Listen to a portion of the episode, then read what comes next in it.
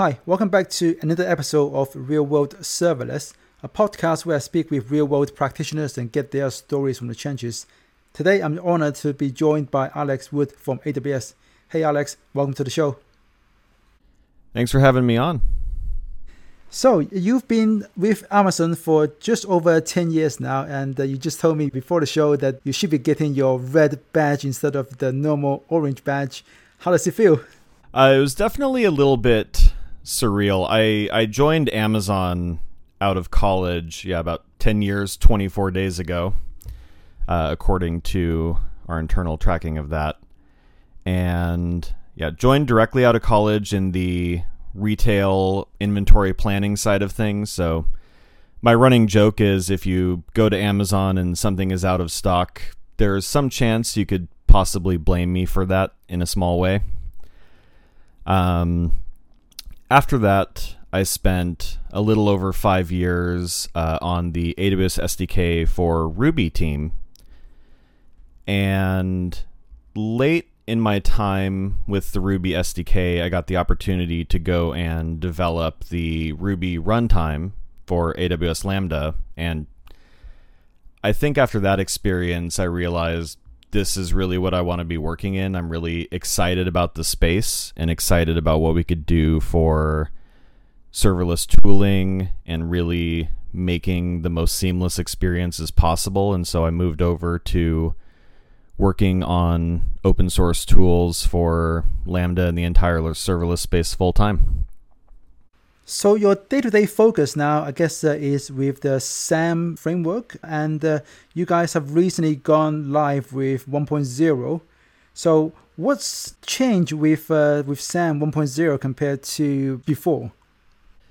Sure. So over the last few months, we've been releasing a number of new features. So we kind of had a step back and ask, what are the big changes that could be breaking to the user experience in some way that we would want to do someday.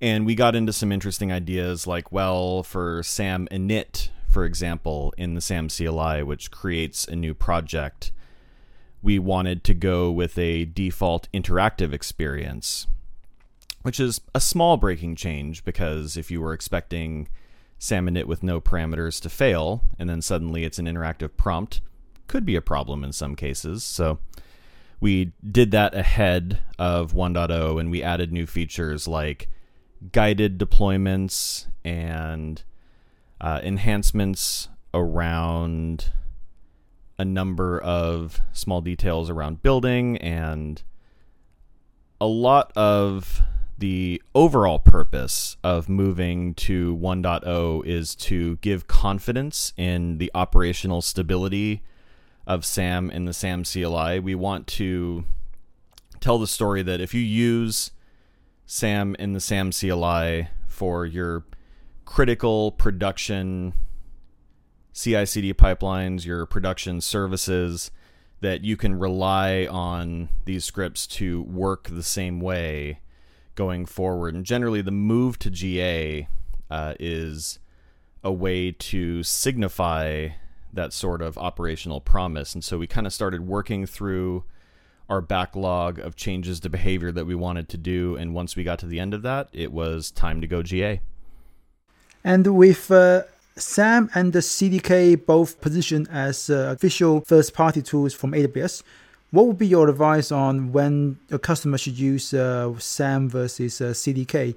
Do you guys have some clear distinctions in mind in terms of uh, you should use uh, SAM and you should be using CDK? So I think a big part of it comes down to personal preference. I've talked to customers who are very excited about defining their infrastructure in programming languages like TypeScript or Python, and CDK can be a good choice for that. Um, even like talking to a number of customers who've used CDK to prototype a template and who might though prefer to use YAML. There are definitely a number of customers who prefer to write their CloudFormation directly one to one in CloudFormation's YAML or JSON formats. But I think for SAM versus CDK, I, I think where SAM can really shine is when you're building a serverless application in particular. So we have a lot of operationally stable, proven constructs around making the experience of building Lambda functions, integrating them with API Gateway, integrating them with event sources, and making that as seamless and simple as possible. Uh, it's also true that it's not a one way door. So if you get to the point where you feel like you're integrating a lot of other services and you like CDK constructs for those services, there's always the ability to integrate CDK into your infrastructure as well. So some of it is personal preference, and some of it is if you're really serverless focused, that SAM can be an excellent choice for that. So, do you have some examples of uh, customers doing that? By that, I mean the integrating CDK with SAM because they both offer some abstraction layer on top of CloudFormation.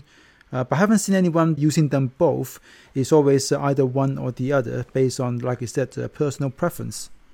Yeah, I, I have seen cases where people use the CDK with the SAM CLI so the SAM CLI does have support, for example, for doing local invokes of Lambda functions that are defined within CDK. Um, I haven't heard of too many cases of people using SAM and CDK together.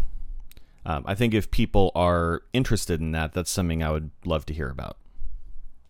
Okay, so switching back to, uh, I guess, just focusing on SAM, uh, are there any other interesting use cases that you've heard about uh, from your customers? Yeah, sure. So I think when you start thinking about SAM and serverless, there's a few classic use cases. So uh, the most common, and I think because this is where a lot of the examples start, is I'm creating some sort of web service or web API, and people are using API gateway.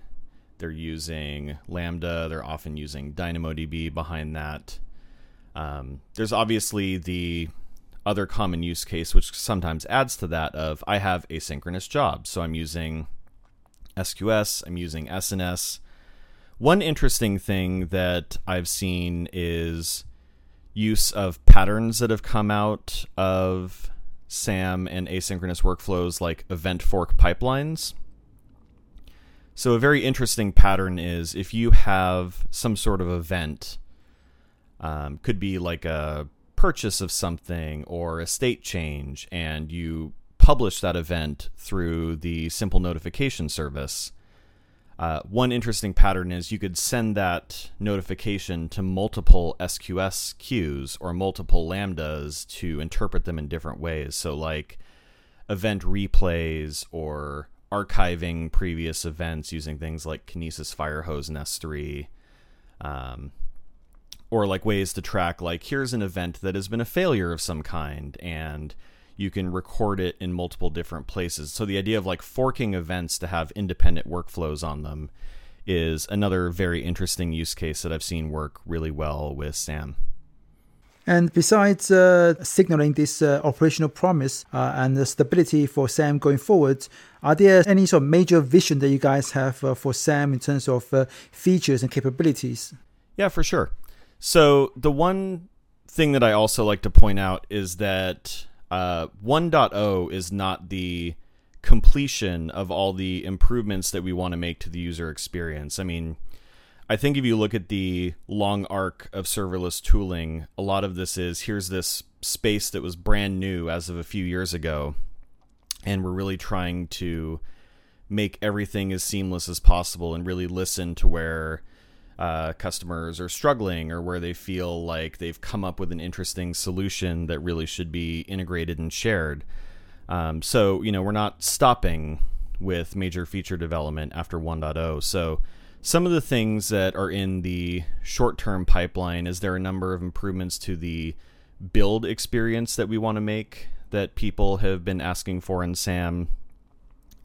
Um, so I, I think in the short term future, there's a lot of feature requests that uh, didn't necessarily need to happen before we could promise operational stability, but are still very important that we want to go out and resolve.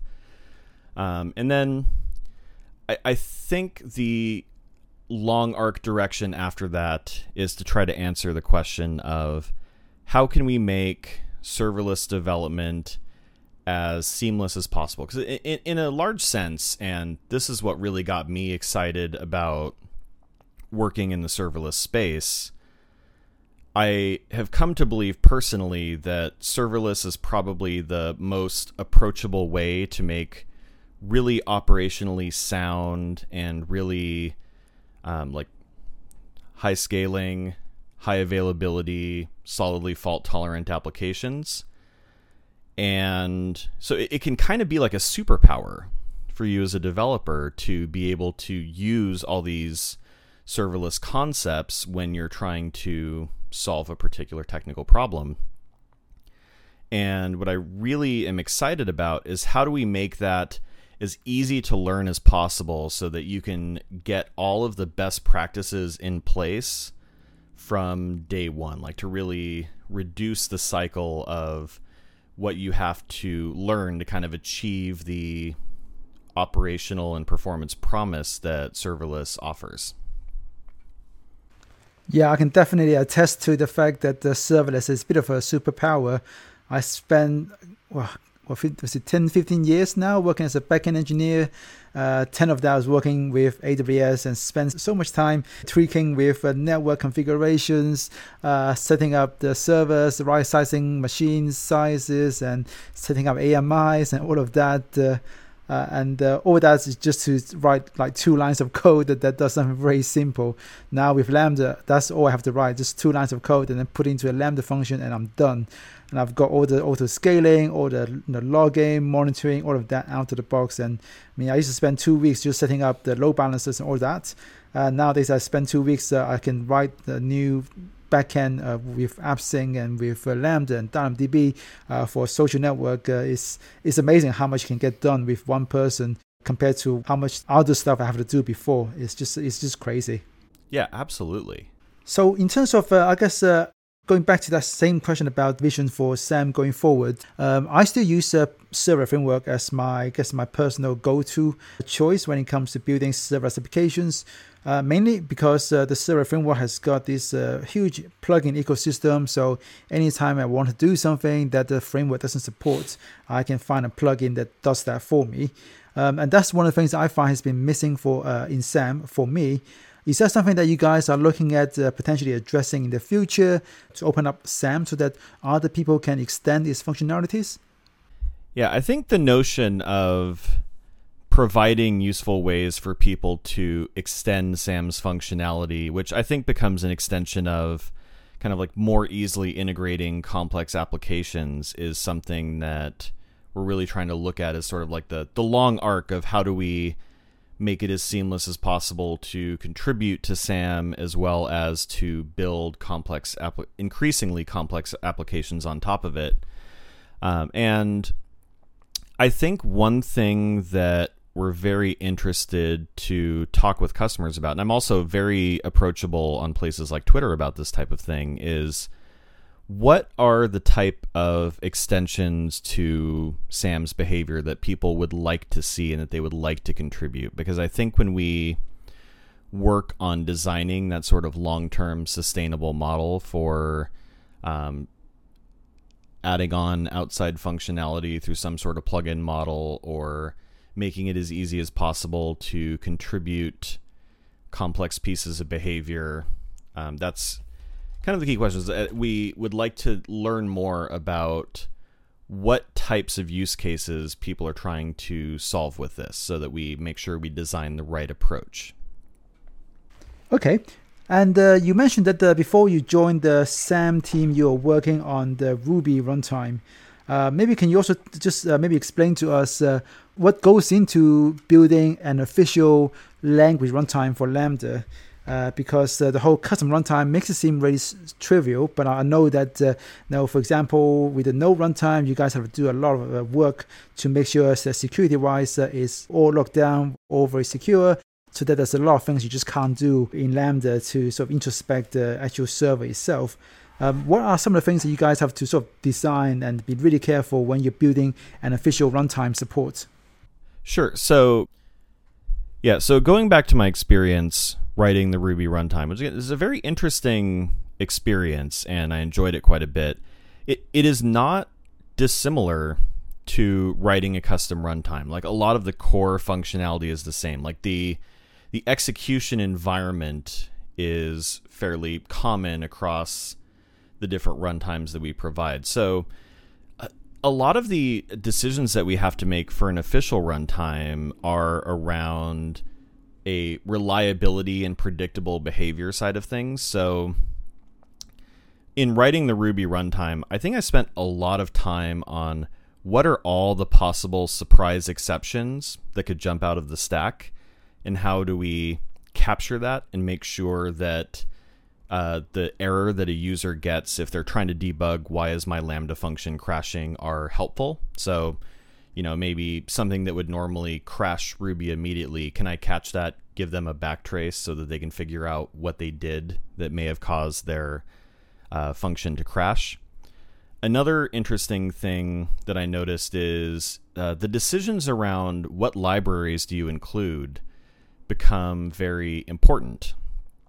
So uh, another fear you would have writing a runtime that you want to be used broadly is um, limiting the dependencies you bring in so that you have a deep understanding of the dependencies that you have and that you have the highest confidence that you're not going to create dependency conflicts with what the user is going to bring in. Uh, even going back to my time on the Ruby SDK, um, an interesting note is that for a very long time we had no dependencies in the Ruby SDK that were outside of the standard library that were required. And other than other libraries that we owned that then only depended on the standard library.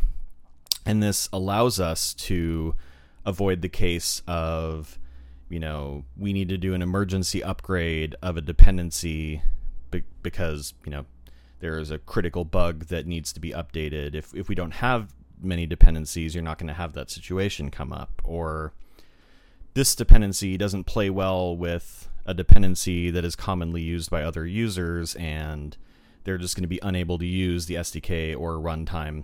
So a lot of it is just thinking about how do you support the broadest numbers of customers possible. And I think for writing a custom runtime, like if you're writing it for your own purposes, you can sometimes you don't necessarily have to do all of that because sometimes you just need a runtime that works for your use case, and that's very valid.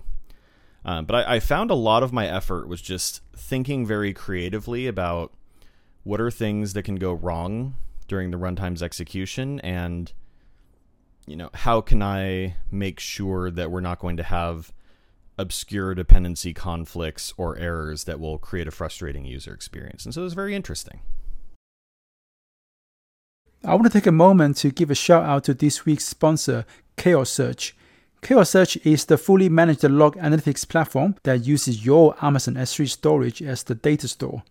Companies like Armour, HubSpot, Alert Logic, and many more are already using Chaos Search as a critical part of their infrastructure and processing terabytes of log data every day. Because Chaos Search uses your Amazon S3 storage, there is no moving data around, no data retention limits, and you can save up to 80% versus other methods of log analysis. So, if you're sick and tired of your elk stack falling over or having your data retention squeezed by increasing costs, then visit chaossearch.io today and join the log analysis revolution. So as you work on the runtime itself, are there room for you guys to do additional optimization around the cold start time? Uh, I know the cold start for Ruby is actually very similar to Python and uh, to uh, Node.js as well. But are there anything that you guys are sort of thinking about or maybe doing actively to, to try to improve the cold start performance uh, for Ruby runtime? Sure. So yeah, and this was one thing that I was very uh, pleased with as I started to look into the performance of Ruby in general. Is uh, Ruby, as far as cold starts go, actually performs quite well. So if you look at Ruby itself, um, the Ruby executable spins up in solidly less than 100 milliseconds. I think uh, Bundler is probably the majority of Ruby's cold start time, and that's been seeing performance improvements as well.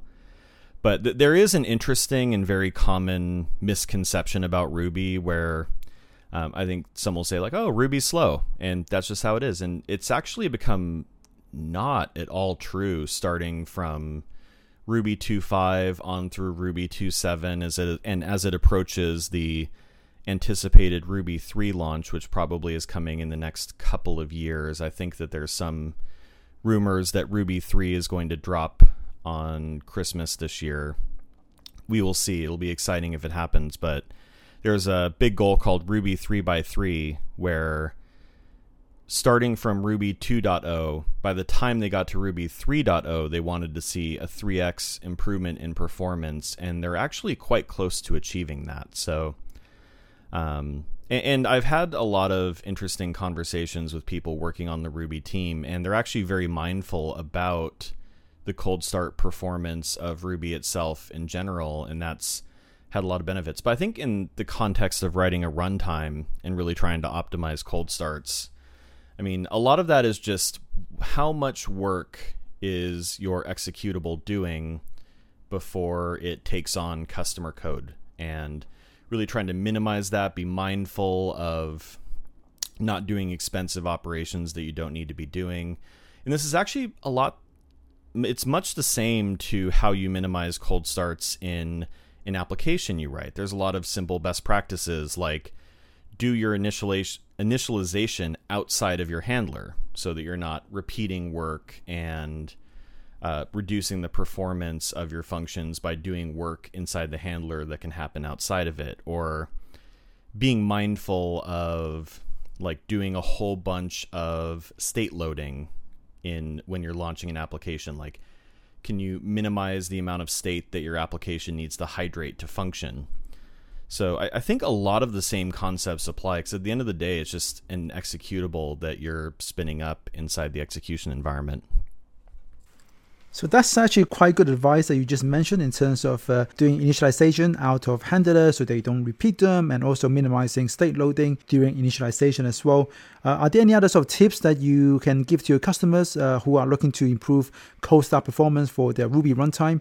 Anything that's maybe specific to Ruby? I don't know because we've Node, uh, when you use a bundler, it improves the cold start a lot because it removes all the runtime file I/O you kind of make when you require dependencies. Is anything something similar to Ruby? So I, I think the biggest thing I've seen for Ruby is uh, power tuning. Like it, it's a very common trope, but uh, Ruby is actually, um, interestingly, the language is fairly good about being conservative about its CPU and memory usage. Like I've I've sometimes seen minimum memory settings actually give you pretty decent performance with the Ruby runtime, which is interesting. But power tuning, uh, and for those unfamiliar, there are some tools I think Alex Casalboni released that uh, help you run the same function at different memory CPU settings to kind of find out what's going to give you the optimum performance and the optimum uh, price efficiency of running your Lambda functions. And that's definitely very valuable. I think also within Ruby, a couple of elements are thinking about when auto loading is appropriate. Uh, auto loading being lazy loading of different dependencies and files that can give you performance benefits over the lifetime of a execution environment, especially if you have many dependencies that are quite large. Um, another interesting thing is that Ruby is actually starting to do a lot of this heavy lifting in recent versions. So um, I am very interested to see uh, more benchmarks coming in about Ruby 2.7, the language, where they've really started to work on just in time compilation optimizations, which uh, really shine when you repeat similar code paths over and over, which is almost the classic definition of how a lot of Lambda functions work. You're kind of repeating a very similar code flow over and over. And so I think that Ruby 2.7 and later versions are actually very well suited for the Lambda compute model. Okay, yeah, I'm a big fan of uh, power tuning, and I'll uh, include the link to power tuning in the show notes for anyone who's uh, not seen it before. But I guess uh, for uh, as far as cold start is concerned, uh, because the Lambda runs the initialization with a full CPU, so I've actually not found uh, much difference when it comes to cold start performance using more memory, except for strangely for .NET Core. That seems to be the only runtime that uh, if you put more memory, uh, it cold starts faster. Uh, haven't quite figured out why that's the case, but the other runtimes that when I've done benchmarks before um, against them before, the, the memory doesn't seem to affect the actual cold start time itself very much because the initialization is always running at the full CPU. Any idea why? You know, why that's the case with uh, .NET Core? Why that's the one that's different? I don't have a lot of personal familiarity with .NET Core, but I think the reason that power tuning remains valuable for uh, actual real world application cold starts is that a lot of what you're experiencing is the cold start, like the first run of your Lambda function, is also what is all of your initialization code. Um, if you are loading up a large number of libraries, if you're loading up a large number of configuration files, you're essentially doing compute operations as a part of your getting your function ready to take traffic. So, power tuning, if you have a lot of code doing that, can still be very valuable because you are speeding up the code that you're running before you take traffic. And of course, another solution if you are very sensitive to the impact of cold starts in your application, if you have very high performance requirements going from like the P99 percentile and upward, for example, uh, options like provision concurrency work really well. Uh, because you can worry less about how much work am I going to do hydrating my function and configuration and state before I can take traffic and you know, kind of leave that to happen before, um, you know, like at scale, not as the uh, traffic comes in. Okay, and uh, since you mentioned that, that you had so much fun building the Ruby runtime, so what led you to switch gears and move to the SAM team instead? Yeah, for sure. I, I think it kind of goes back to um, the thing that has me really excited about serverless. So if I were to kind of break up the arc of my career, so working in Amazon retail, working on inventory planning and management algorithms, it's a very high scale system. Uh, there's a lot of traffic that we serve doing that. And what I found very interesting, especially as a very junior engineer at that point, there's a lot of standing on the shoulders of giants. There's a lot of very talented engineers at Amazon that have built a whole bunch of very robust systems that you can kind of build on top of. As I transitioned into working on the Ruby SDK and open source, the question that really started to um, become a passion of mine was okay, how do I, from scratch, from a blank slate, make applications that are extremely robust, that are highly performant, that scale really well, that deal with all the types of fault tolerance problems that can happen. And it, it kind of leads you on that journey through I'm learning how load balancers work. I'm learning how auto scaling works. Like, what happens if a bunch of your servers go down, or if you deploy a bug and you need to adjust to that and try to like avoid downtime. And I think for me personally, I've I found a lot of uh, the process of making these extremely robust production systems difficult. There's a lot that you have to learn, and like the learning curve for me was very steep. And it's something that I pressed on with for many years and you know starting to get the hang of it starting to learn this starting to think about how can i build tools that make this more reachable and accessible um, and then it's almost like i had the the light bulb eureka moment at a point when I was working on the Lambda runtime for Ruby of this really just gets rid of whole swaths of problems that I've been having to deal with before. The idea that the scaling is handled on your behalf, uh, fault tolerance. I mean, an interesting problem with uh, designing load balancers and uh, servers, for example, is how do you decide when to take a server out of rotation behind a load balancer?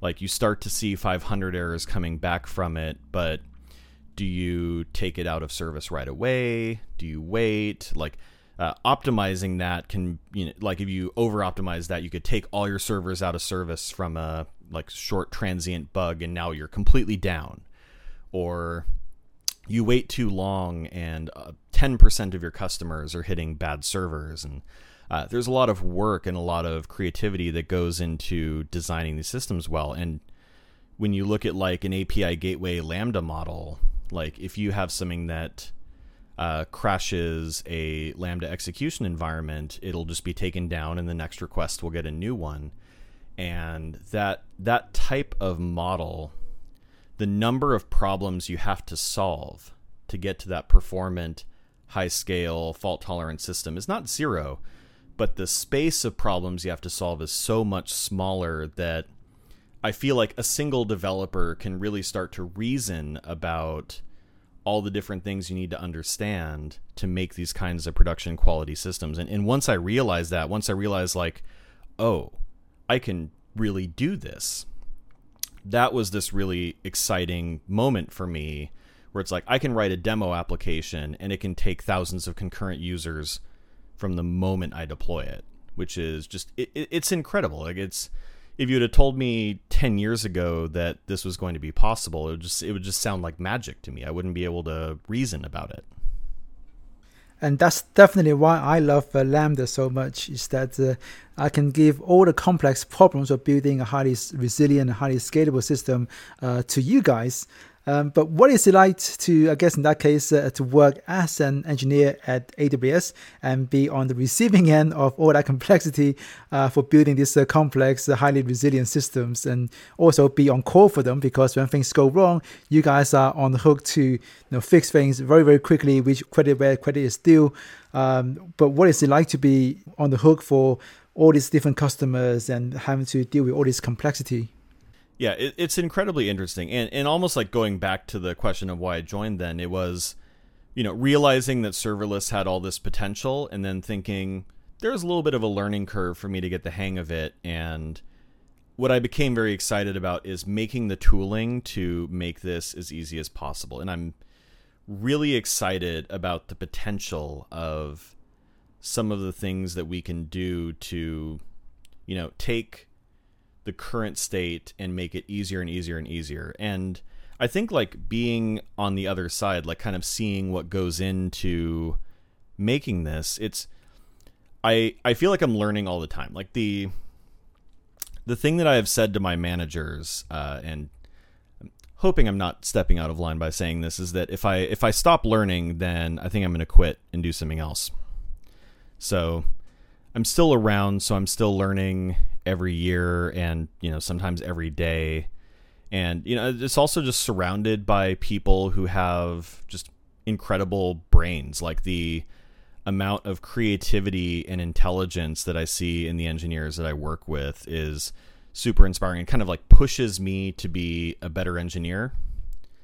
So like I think that's the thing is like working on AWS is just there's a lot of learning that goes into it. It's very exciting to kind of be able to have that broad impact of making so many developers' lives easier and kind of like learning how we accomplish that and then trying to even take those best practices and build it into the products that we give people like anytime uh, we solve a new pro- or i see a creative solution to a problem about you know how do we get high performance how do we deal with scaling how do we deal with interesting failure cases it becomes how do we then make that accessible to all of our customers? How do we externalize lessons that we've learned? And uh, it then gets built into our services, it gets built into our tools. There's interesting things like the Amazon uh, Builders Library that I think we announced at the last reInvent that we announced recently, where a lot of our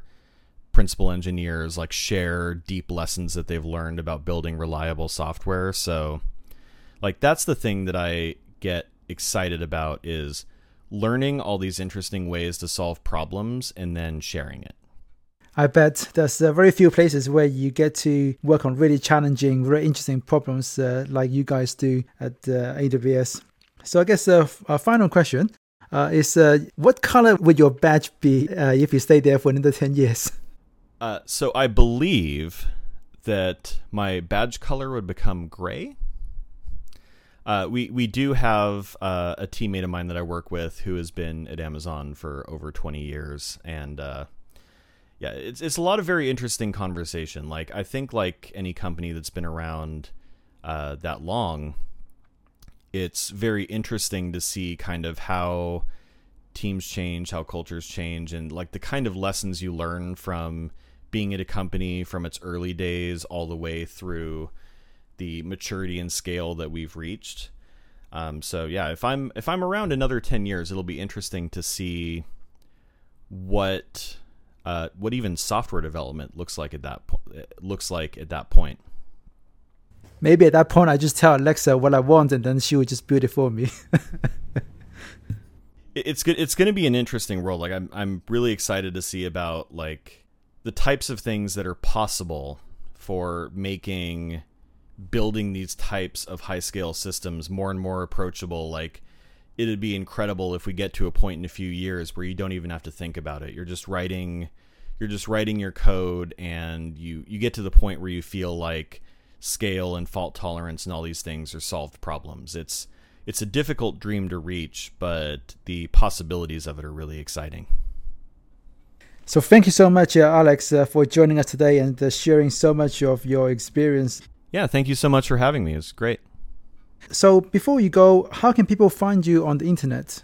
Yeah, so you can find me uh, on Twitter at Alex W Wood, so two W's in the middle. Uh, the joys of a common name. And uh, you can also find me uh, on the web at alexwood.codes, where I occasionally blog about things I learn or find interesting, but uh, occasionally. I'm working on getting more consistent about that. But uh, I'm definitely uh, very active on Twitter, and, and I enjoy hearing from people about the things they're building, uh, you know, successes people are having, or even things that we could do better and things that you'd want to see us build. Um, it it really does have a real impact on what we build to hear feedback from customers about um, what they'd like to see, what they find frustrating, um, or even like what they find exciting that they'd like us to double down on. So I really do enjoy hearing from people about that kind of thing. Excellent. And I'll put those in the show notes. And uh, like Alex said, uh, if you got any interesting things uh, you want to ask uh, Alex, uh, please get in touch with him on the social media. And once again, thank you so much, Alex. I hope everything is, uh, is safe uh, where you are. Yeah, thank you so much. Take it easy. Okay, bye-bye. Bye.